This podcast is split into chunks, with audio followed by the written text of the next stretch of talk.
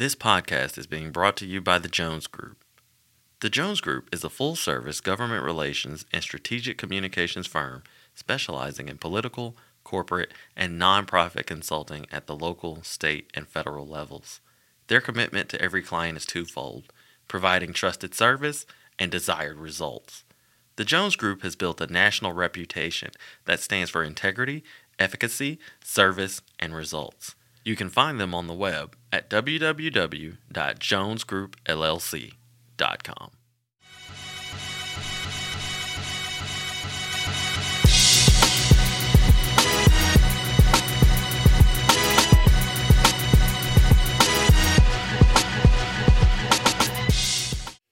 Jeremiah Castille, born to Joseph and Mary Castille in Columbus, Georgia, is the eighth of nine children.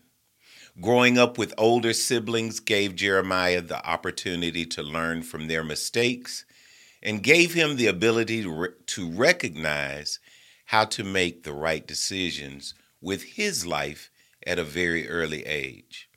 Jeremiah also credits his good decision making with his choice to attend a Catholic school for his early education. In the second grade, Jeremiah told his teacher, Sister Veronica, that his dream was to be a professional football player. Even at an early age, Jeremiah knew focusing on that dream helped him to, to continue to make the right decisions about his life so that dream could become a reality. By the time Jeremiah was in high school, he had made the most important decision of his life to put his trust in Jesus as his Savior. In 1979, Jeremiah received a football scholarship to the University of Alabama. God used the mentorship of Coach Bryant to help him grow from being an 18 year old boy into a 22 year old young man. Coach Bryant, who instilled courage, discipline, vision, leadership, character, class, and humility in midst of success, tremendously impacted his life. In the 1983 NFL Draft, Jeremiah was drafted by the Tampa Bay Buccaneers, and the dream he had shared with Sister Veronica had come true. Jeremiah's first year in the NFL allowed him to go back to the University of Alabama and finish his undergraduate degree in broadcast communications. 1983 proved to be a great year for Jeremiah. His dream of being a professional football player had come true, and even better, he married his high school sweetheart, Lori Jean Flakes. They soon began growing their family, and today are the proud parents of three boys and three girls Timothy, Simeon, Leah, Rachel, Caleb, and Danielle, and they have five grandchildren. All six of the Castille children, you now have 10 grandchildren. There needs to be some updating. Ooh, I know you happy. All six of the Castille children have followed in their father's footsteps and have attended the University of Alabama. Jeremiah says that when he looks back on his life, he can see how God prepared him for the ministry work he does today. He knows that God used his mother and Coach Bryant to influence his life to help his fellow man. Both his mother and Coach Bryant taught him about giving to others. Jeremiah ministered to the players during his four years at Tampa Bay and two years at the Denver Broncos. He always saw football as a means to witness to his teammates. While Jeremiah loved football, he loved God more. And after six years in the NFL, Gall called him out of the game. Because of his love for God, Jeremiah was able to walk away with something he loved and dreamed of since the second grade with no regrets. In 1995, Jeremiah moved to Birmingham to coach and teach at Briarwood Christian High School. The experience God gave him coaching and teaching helped prepare him for his ongoing ministry. In 1999, Jeremiah was ordained as a minister at the Church of Brook at Brook Hills, and he and Jean founded Jeremiah Castille Foundation with Isaiah 61 1 through 4 as the foundational scripture. In 2001, Jeremiah became the chaplain for the University of Alabama football team and continues to serve in that capacity today. Jeremiah feels privileged and honored to serve the team and coaches at his alma mater and where the dreams of a second grader came to fruition. I love that. Jeremiah Castille, tell me a joke.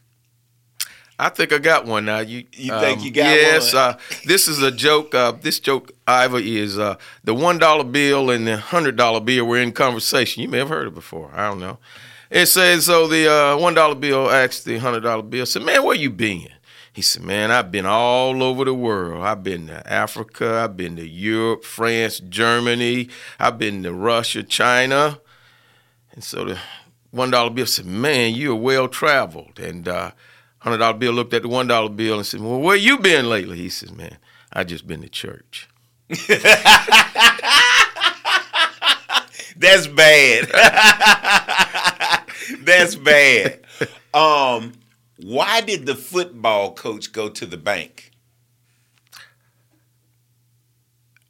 I don't know. to get his quarterback? That's one of my favorite jokes. I got another one. All right. Which two football teams played in the Pirate Super Bowl? The Pirate Super Bowl. Buccaneers? Yep, and the and the Seahawks. Seahawks. Yeah. yeah. I knew you Well, would probably get that played for the Buccaneer. Buccaneers. yeah. Exactly. Yeah. that team drafted me. Um, let's see. Where am I gonna start? Let I, I'm gonna start here. Um, going to the university. Um, introduced me to some of my greatest friends and my longest relationships, and more importantly, and funny enough it allowed me in walking on and meeting these crimson tiders it allowed me to develop relationships real lasting friendships with some of my heroes. And you sir are one of my heroes. I'm not trying to aid you but since I was since I was in grade school, high school, well, grade school, and to see someone that looked like me, and I don't I don't mean Isaac Newsom, big tall black dude. I'm talking about a little guy. Yeah, yeah. I'm serious. Mhm. A little guy with my complexion was the all star at the University of Alabama. And you fast forward, I told you I was going to show you a picture. I, I'm. sh- Did you see the promotional flyer I put out? No, no, I didn't see it. Well, when my clo- one of my old closest friends, Clyde Good, we were doing that Tide for Clyde event, and you sent a lot of paraphernalia so that we could sell it to raise funds. And there's a picture of me holding up and auctioning off your jersey that was taken, and it's one of my favorite pictures. Number 19. Number 19, which is the number I wore as a walk on. small, small world. Um, I think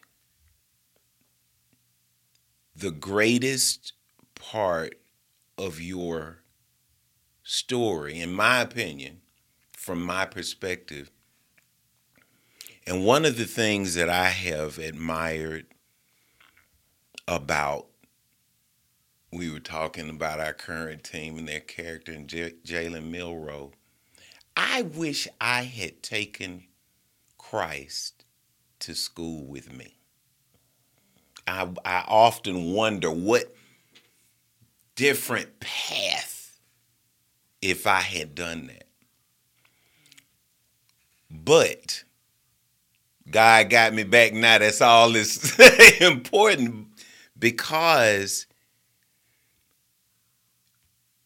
raise up a child so that how does the scripture go? Raise up a child in the way they In the- should go, so and when they are mature or old, they'll come back to it. And so, with all of that being said, I want to know how were you raised? What what did your parents instill in you? How what was your upbringing that allowed you to be so focused not only in your childhood dreams but in your walk with Christ? I've uh, I my, my son and I we were doing a podcast a few months ago and we called it the uh, the the beginning. And so he said, "Dad, if you had to sum up about the Castilles, what is one word that would describe your parents?" Which he knew my his, my mother helped raise him. So his grandmother he knew my father had passed on. And I said one word would be strong. My father was strong. Mm. My mother was strong. I said, You come from strong people. Mm. Now, if you look at me physically, you, you well, you don't have no muscles on you. Like, but I would start in internal strength, mental strength, and so I was born. That's in my DNA mm. And my mom was a very strong lady. My dad was super super strong. I I hadn't met him. I hadn't met a man till I met Coach Bryant that had the strength my father had. My mm. father had nine children. He worked three jobs. He never owned a vehicle. He walked to work. And at 10, 11, 12, 13 years of age, the night job, I would go with him. We work all night.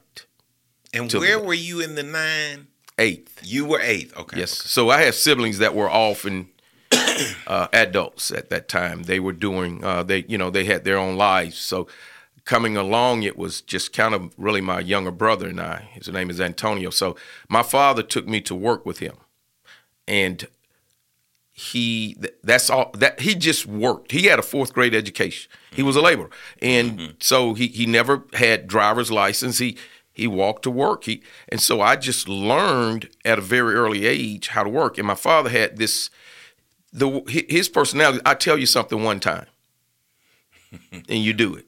Right. And that's the way I was raised. You given instructions one time, you do it. So when I got to Alabama, I was used to taking instructions. Right. Coach Bryant laid them out. Hey, I was. I, that's how I was uh, groomed. And Right. so my father was a World War II vet, Okay. and uh, he fought fought in Okinawa, and uh, so he he just had this uh, strength about him to survive all of that. Come back to the South. He's from Louisiana, and uh, you're uh, married to a lady, and y'all have uh, nine children, and you, and so he was committed to taking care of us. So that meant he had to have multiple jobs to make enough money for that to happen. Yeah. And then my mother was uh, married. She had, I, I feel like her strength was that uh, she was a big giver to people. She, everybody in the community, she was concerned about. So we, I was taught, uh, you go and you do something for someone, you do not expect anything in return. So my mom fixed meals, you take them to people. Uh, we can't take it. Well, we did chores for people. Whatever it was, you had to go and do and give and not uh, look for anything back from them. How did you get your name, Jeremiah? On my It's such a on- strong- yeah, on my father's side, uh, he was uh, Catholic. Okay. uh, that family. He was one of ten, and uh, all of the all of the males had biblical names: Joseph, Matthew, Jeremiah, and John. It was four boys, Okay. and so somewhere in there with his parents, they decided all of their boys were going to have biblical names, and so my uncle Jeremiah is who I'm named after. Okay. And uh, here again, you know, since my childhood, that such a strong name. You know, you you I mean Jeremiah Castille. I had never heard of such a such a name in my life. Um what happened between Sister Veronica and Coach Bryant showing up? Meaning, you know, did you go to church a lot? Did you play, you know, school football? What else was going on? I want to know, like, about the little boy that turned into a young man that Coach Bryant had to come get. Well, I would say God gave me a vision at a very uh, well. I set Sister Veronica at second grade. That was a little Catholic school in Phenix City called Mother Mary Mission. My father was Catholic, and so he we were our early education was in that school. So when I when I shared that with her, that vision, I just feel like God uh, when when He said, "Okay, this the vision. I've really given it to you. Now I'm going to help you manifest it." And once I got into my early teenage years, there was a little church down the street from my house called Pleasant Grove Baptist Church. I had gotten in trouble this summer prior. My seventh grade year, I, I got in a fight. I got suspended from school. Like the, a week left in school, I got in a fight. I was very feisty. Uh, you mess with me, I'm not talking. We ain't trying to sell nothing. I'm gonna sell it all right. I'm fixing to get on you. Yeah. That- that's the way I I, I was I'm, I was wired. And Yeah. actually, it came out in football. So I had a way in football to uh, carry Let out. that. Yeah, Yeah. yeah, man. That's why I loved it. Oh man, eat, sleep, drink. Anyway, so I got in a fight. I got suspended. I had to take the note home to my mom, and um, she had to sign it. So she's looking at it. She had to sign it. She and she said something that God used to prompt my heart, and it was, she said, "Son, I'm so disappointed in you." And man, that just was. I feel like a dagger in my heart. I, I'm like, oh man, I've disappointed my mom. And from that, I get that I believe God placed in all of us a desire to please our parents. Mm. So that was a t- real. That was my spiritual turning point. I, so school got out that week, and I went to this little Baptist church. I said, "Man, I need to change. there need to be a change in your boy." I went in Pleasant Grove Baptist Church and walked in. They said, "You saved?" I said, "I don't even know what that means." They said, "Well, you go sit on the front row. We got the mourners bench for you." That's what they called it back then, the mourners bench. So I'm sitting on the front row, Iva, and there, I still remember uh, Reverend Lonnie Marsh preached the gospel, and what I heard was God loved me for the first time. I knew my dad loved me. I knew my mom loved me through their provision. But the words, I love you, I never heard from my parents verbally. When I heard those words that he was taken from uh, John 3:16, I heard the Lord speaking to me. Jeremiah, I love you. And I tell people I walked in that church a sinner and left out a saint. My life hadn't been the same since then. I met the Lord Jesus powerfully, radically that that day, that summer of 1974. And my life hadn't been the same. I was 13. And from that point on, that during that summer, God just started really crystallizing the vision of and and started including two. My mom had a drinking problem, just a serious drinking problem. And so he said, Hey, you know, and as you I start looking at my life, my parents can't afford for me to get a, college education. I want to go to college. How can I go? Hmm. Sports, football. That's how I'm going to go. And so I really focused in on that, started playing middle school, freshman in high school, and on through. And um, one, one of the things that really drove me was I wanted to see my mother sober. I wanted to see because she would uh, get intoxicated and just get violent. And when the Lord saved me, my mother, He gave me a strong love for my mother. Uh, I'm just, I, I can't, I really, it drove me, it energized me. And um, th- that vision, I, it focused me. Um, growing up in the hood, I, I, I, that focus was, hey man, I'm not gonna drink, I'm not gonna do drugs, I'm gonna focus on this vision, and that's what I did. And uh, going to my senior year, the University of Alabama offered me a scholarship. I was five Now, nine. Hold on, hold on. Right before that, I want to ask. You know, we're not talking about the late '80s, '90s, 2000s. We're talking about the '70s, late seventies. late '70s. Yes, sir. And how did people receive your vision of wanting to go to college to play pro football? Like, put that in there. You know, I want to know. I, I'm Oh, sure that everybody was like, "Oh yeah, that's gonna happen." Uh, Phenix City was full of doubters, Yeah. scoffers, laughers. I got laughed at every time I shared that vision. Yeah. Every time. But this is what God did. Every time I told a friend, a buddy, or somebody within in Phenix City that dream and they laughed, I tell people it was like putting another log on the fire. My dream got hotter and hotter. I was not deterred at all. It didn't discourage me. I, it's the weirdest thing. I, it just I, there was a fire in me. That Yeah. dream was a fire in me, and it just focused me. I was eating, sleeping. I, a lot of my buddies on the weekend in high school, they had their girlfriends. They were going, you know, I'd run the hill in my neighborhood on Saturday nights, Friday nights. That's what I did. I ran the hill. I met my wife in high school. It was my going into my senior year, and my the reading of my, my buddies and said, "Man, you need to. You ain't got no girlfriend. You need a girlfriend." like, man, I don't want no girlfriend. I got I, I got a girlfriend. It's football. It's football. yeah, that's right. what, that's literally how I was. yeah. And um, in football, the love of it is what made me compete academically.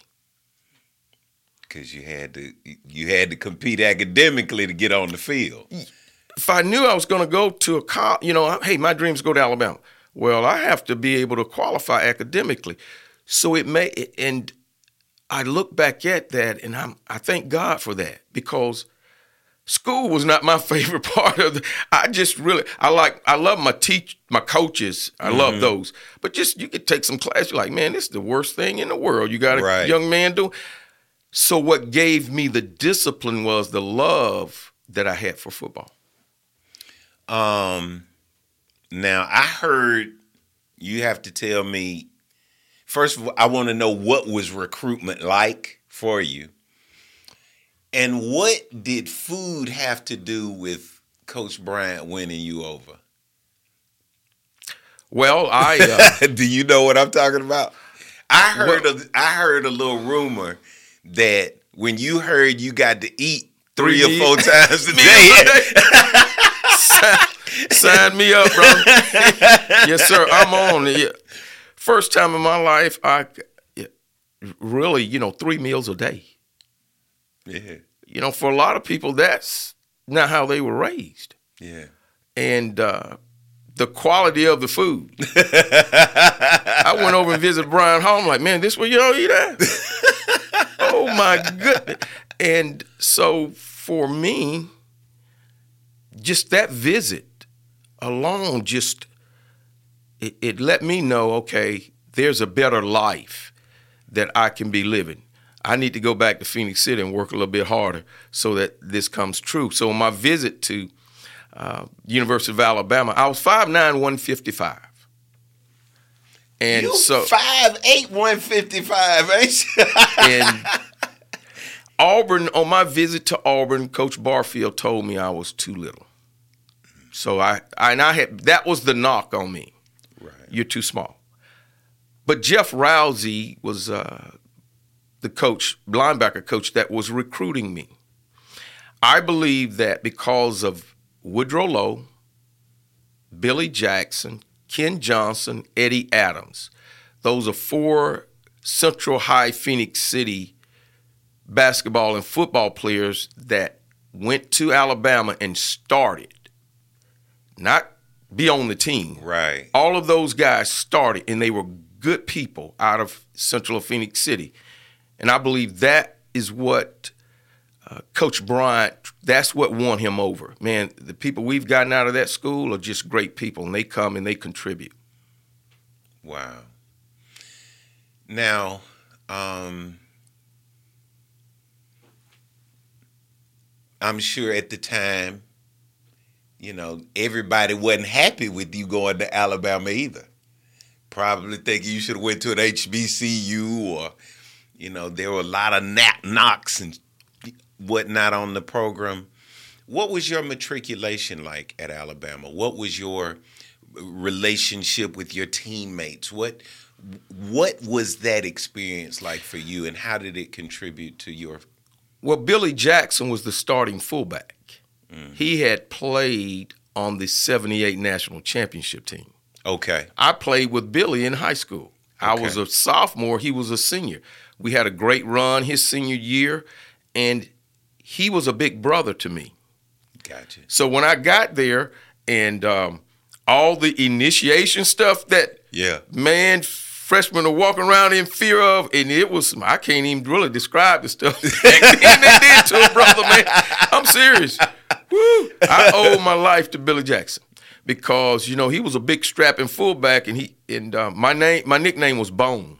That's my Bone. nick Bone. He said, "Hey, but none of y'all lay hands on Bone.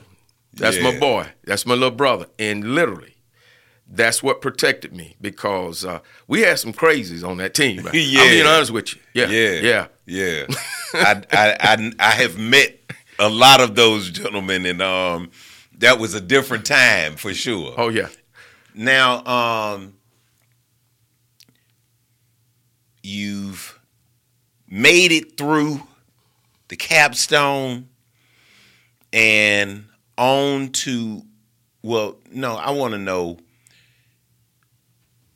you are football, Alabama student, co ed, life completely different from back home. And how did you stay focused on your relationship with Christ? My freshman year, I met a gentleman named Brent Nelson in the lower gym. That's where everybody went to play basketball. Lower gym. Go down there. This this uh, white guy down there shooting. He can't jump. You know, one of them deals. anyway, he was an athletic guy. We just I'm dribbling. I'm going all around. But anyway, he stops, make conversation with me. Say, hey, I'm Brent Nelson. Uh, I'm I work with uh, Athletes in Action. Hey, I got a Bible study. Would you like to join us? And I actually joined that January. Started going and was in his um, small group leadership for three and a half years. And so we met once a week. My roommate Eddie Lowe and I joined the group together. And uh, he had about 10, 12 guys, and we were really the only brothers in the, in the, in the uh, whole leadership group Yeah. and I've uh, this is um, I like to say this when it comes to cross cultural ethnic relationships. Brent, well, he was from Kansas, and he was like a fourth generation pastor. Okay. Real proper speaking guy. I'm from the hood, and you know, I'm like, man, what we got in common? You know, I grew up eating pigtails, hawk maws. Man, you sitting there talking to this bro, he don't know nothing about none of that stuff. Right, man. right. Man, you missing the real good. And uh, but I was drawn to the Christ in him. It was the Christ in him was stronger than our differences mm. that we let keep us apart. And one day in just a private conversation, he he says, Bone, he says, Man, I love you. And it brought about a bond of two men, one white, one black, that has lasted for 45, 40, how many ever years from 1979 to today? 44 years. And um, I just needed to hear those words. People can demonstrate love, But when you tell someone and it's back with demonstration or manifestation, woo, Yeah. man, that's powerful. So the Christ in him I saw, I wanted to be around that. Mm-hmm. And he made me com- he made us commit to we made the same kind of commitment to him we had made to coach Bryant in the football program. So three and a half years later, I was a mature 22 year old, ready to be drafted, ready to be married, and play in the NFL. Well, you took my last question.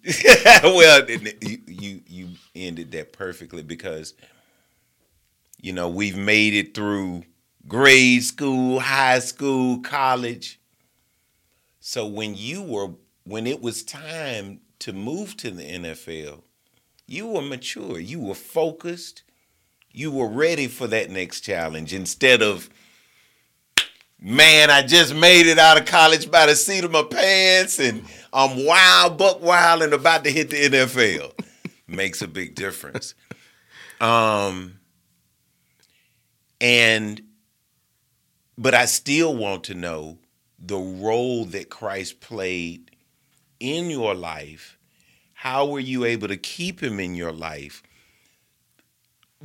Move into the NFL, move into Tampa and Florida and traveling all over the country. I mean, I I'm I'm returning to this because praise God I returned to him, but Lord no, during my life, there have been some times where God was the last thing on my mind.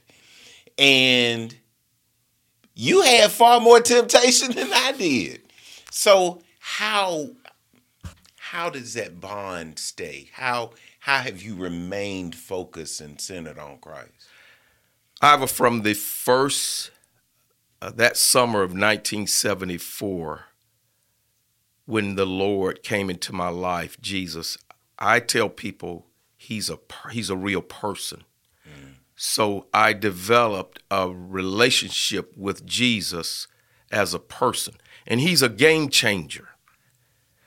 When I was 13, 14, I have to go 13, 14, 15, 16, that- I had a, you know, there was difficulty in my home, tremendous difficulties at time, and it was his voice that kept me in a place of peace. It was his voice that gave me guidance. It was his voice that gave me assurance. It was his voice that gave me faith.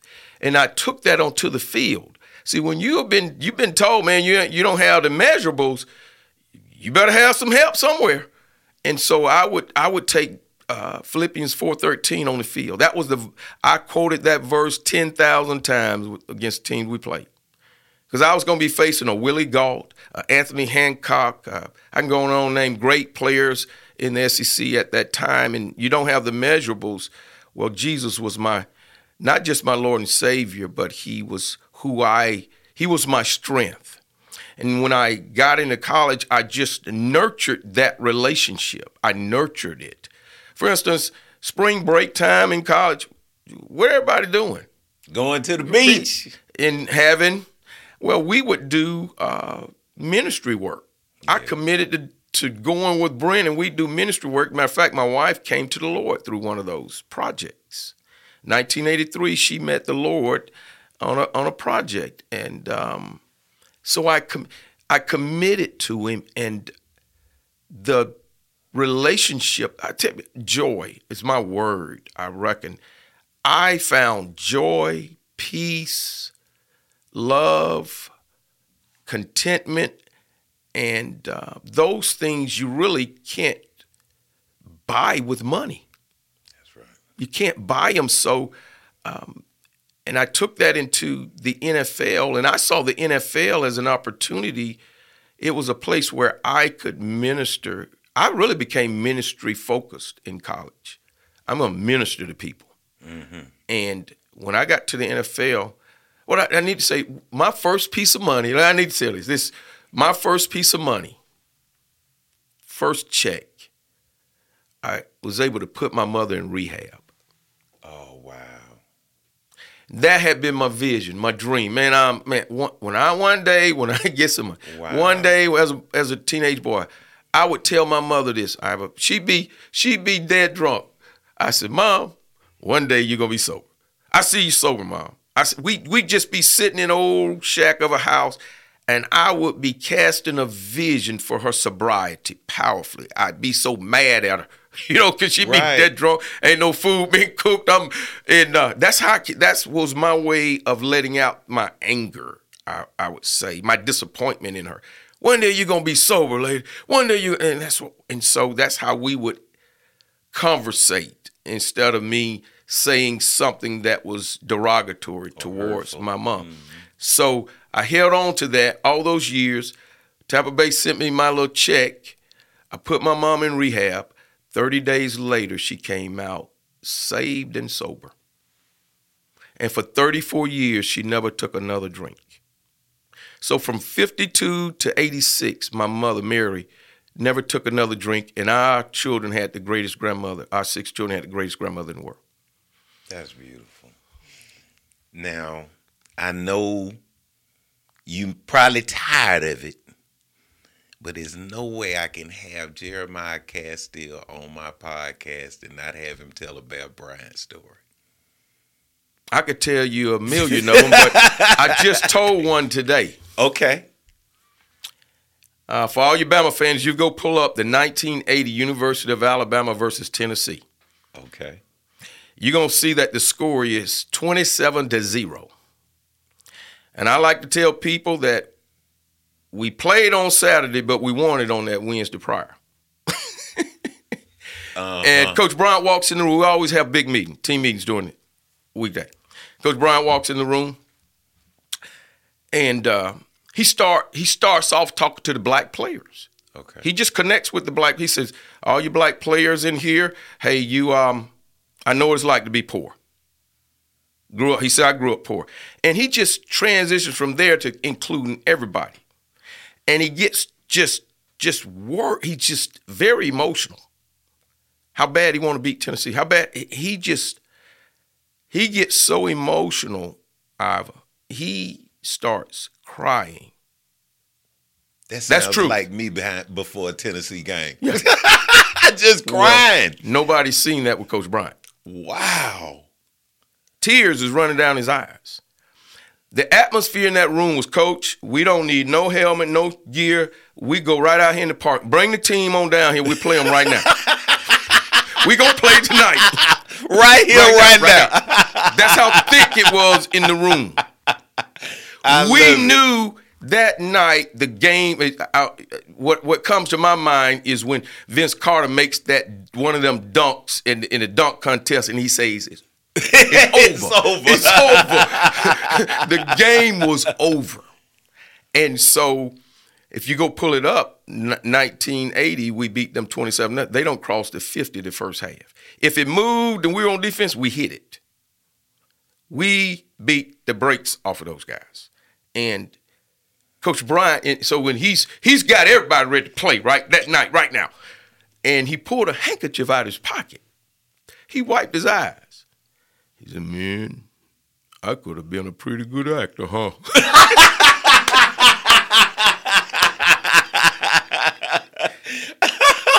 yeah. And so I haven't met anybody that could motivate men, football men, uh, teams like Coach Bryant.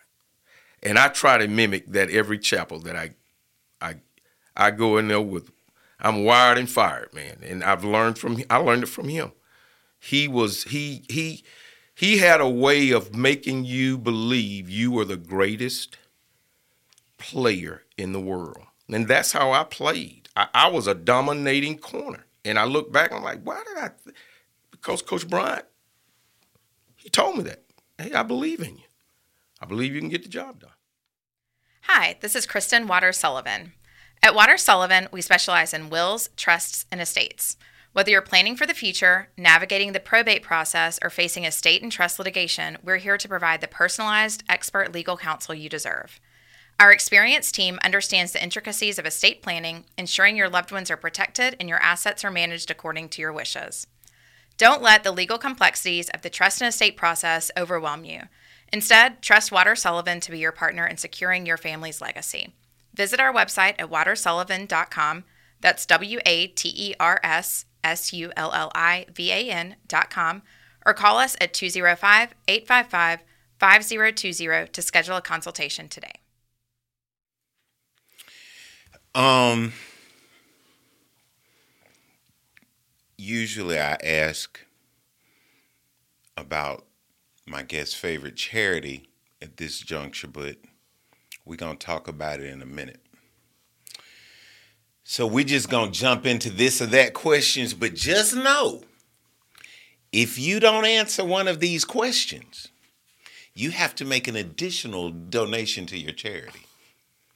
But we'll hear about it in a minute, and I think these are pretty easy. Because we're going to start off with the easiest Alabama or Auburn?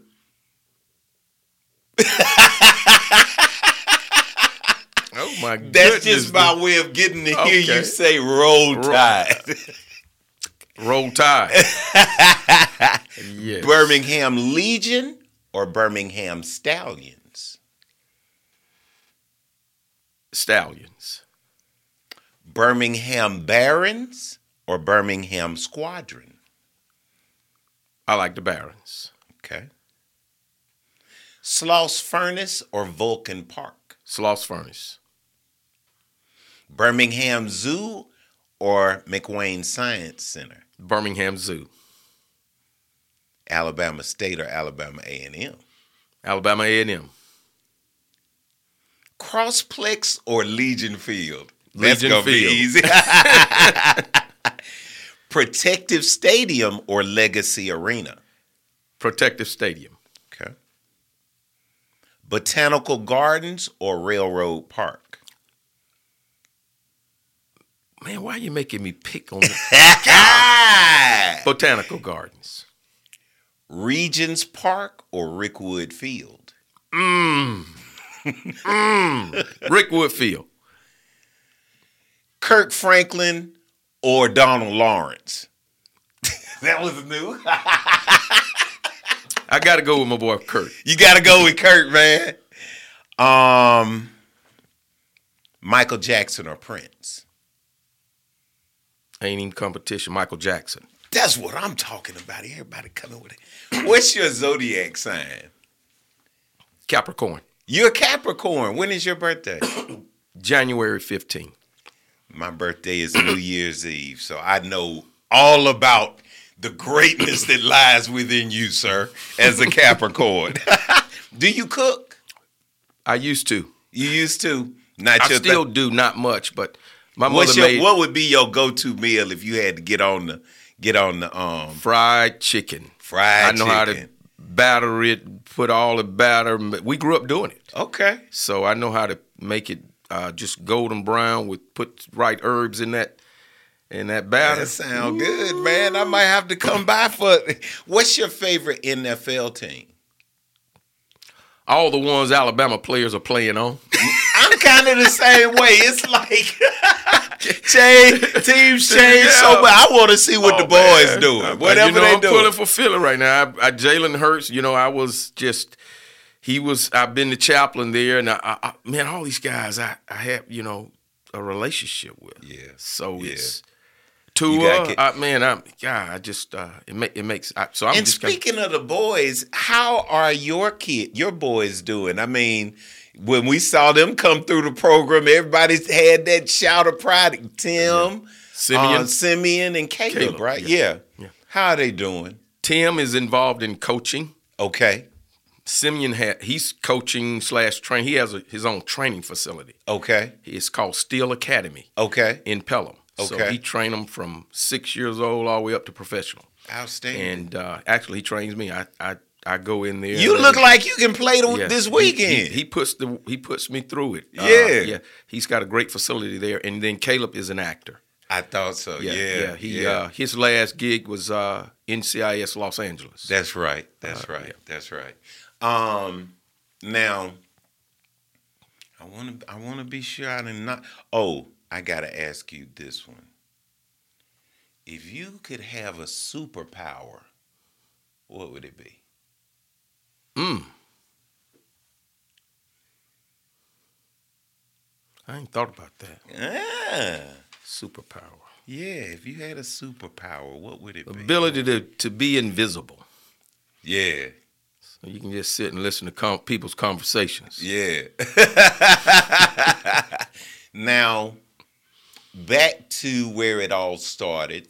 Well, for this um, segment, we have coming up your night of champions, and I want I I just thank you for giving me the opportunity to get you here to talk about your foundation, talk about the Night of Champions, and the impact that you've been able to make through your foundation.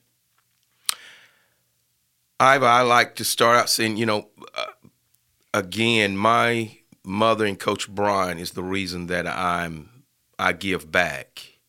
Man, I can hear Coach Bryant right now walking in a meeting. Man, two kind of people in the world, givers and takers. Make sure you're a giver. I heard that over and over. Then being reared by my mother, she'd make a meal, You'd have to take across the, you know, the road somewhere, and she would. We'd have we we helped people. She had a heart for people, always giving in the community, fixing meals, and we having to take them. Now I want I, let me real quick. I just you know in a house that you know that was not as functional as you would have liked, and you were happy to go to a school where you could eat three times a day. You were still taught to give. Yes. Those, mo- you know, I look back, my mother's alcoholism masked or it took away from all of the great, she had great gifts that should be operating in the church today or operating in our community. that It, it betters people's lives. And so when she became sober, boom, boy, all the covers came off of that Right. and and we were I was able to see it tremendously, and I'm like, man, what my mom would have done in life if she hadn't had an alcohol Even problem. in that brokenness, God was still, still, there. he was still there. He was still powerfully, and uh,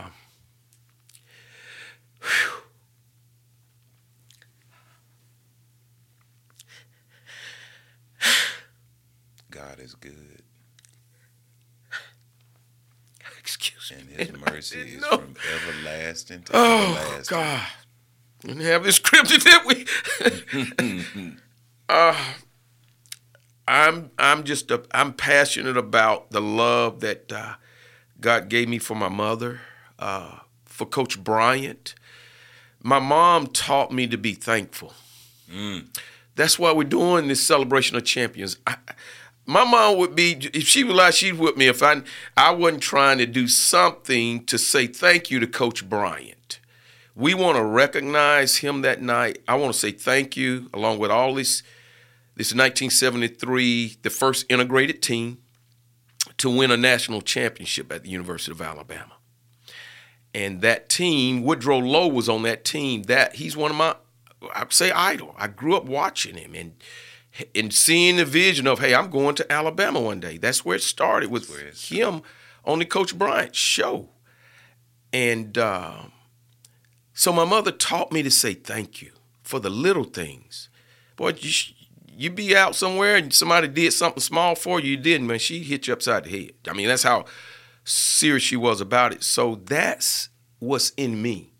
And this is the 50th year for that team.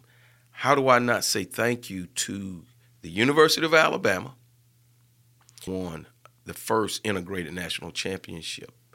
So that is um, what why we want our foundation is uh, we're putting we've put the work in for about almost two years now to make this happen.